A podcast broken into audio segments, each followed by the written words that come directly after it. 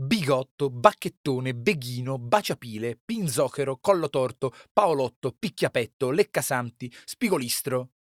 Al solito il lessico dell'ingiuria è decisamente prolisso. Ma tra tanti epiteti, nessuno che associ una religiosità più ostentata che intimamente vissuta al fatto di portare i baffi. Pertanto, imbattendoci nella parola spagnola bigote, che significa appunto baffi, diamo per scontato che l'assonanza col nostro bigotto sia puramente casuale.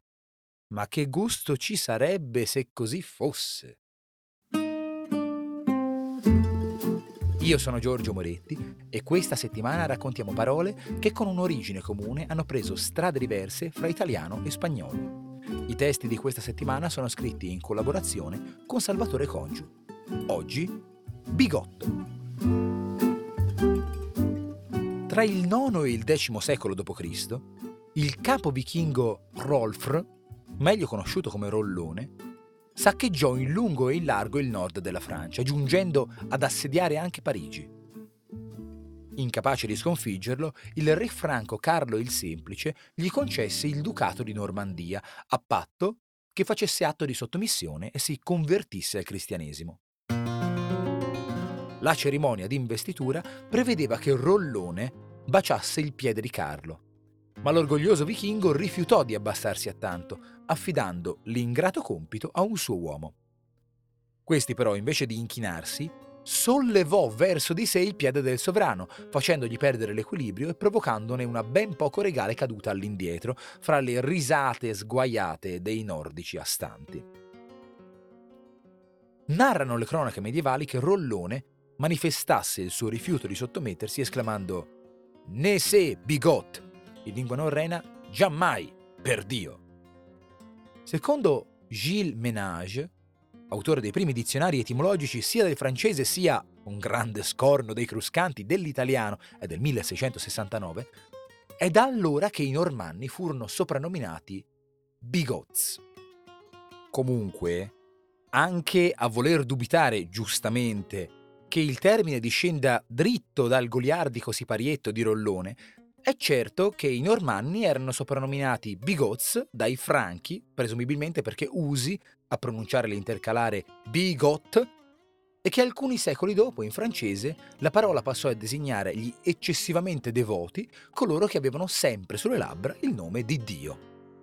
Ancora oggi, quasi tutti i dizionari, seppur dubitativamente, fanno risalire l'etimo del francese bigot, che ha originato l'italiano bigotto, l'inglese Begot e il tedesco Bigot, all'interiezione bigot, tipica dei normanni. E il bigote spagnolo allora che c'entra? Pare che in Spagna, diversamente che a nord dei Pirenei, nel XV secolo non fosse costume portare i baffi. Fra i 1482 e i 1492, durante la reconquista di Granada, ultima roccaforte dei Mori in terra iberica, le forze cristiane potevano contare su numerosi volontari e mercenari svizzeri e tedeschi, spesso foltamente baffuti. Giacché costoro, a quanto pare, proferivano volentieri il famoso bigot o baigot, gli spagnoli presero a chiamarli bigotes, o forse semplicemente erano a conoscenza del soprannome che da secoli contrassegnava gli uomini del nord. In ogni caso la parola passò ben presto a designare il tratto fisico precipuo di quei soldati agli occhi degli spagnoli, cioè i baffi.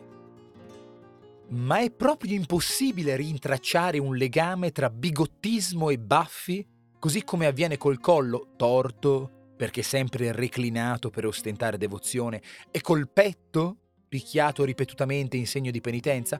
Forse no. Un tempo in spagnolo tener bigotes equivaleva al nostro avere gli attributi, essere un duro. E duri lo erano senz'altro quei guerrieri nordici giunti fino in Spagna per combattere gli infedeli musulmani. Sulla loro bocca quel bigot non era certo segno di un animo pio e mansueto.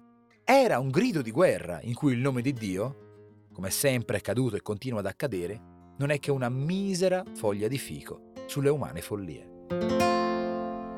A domani!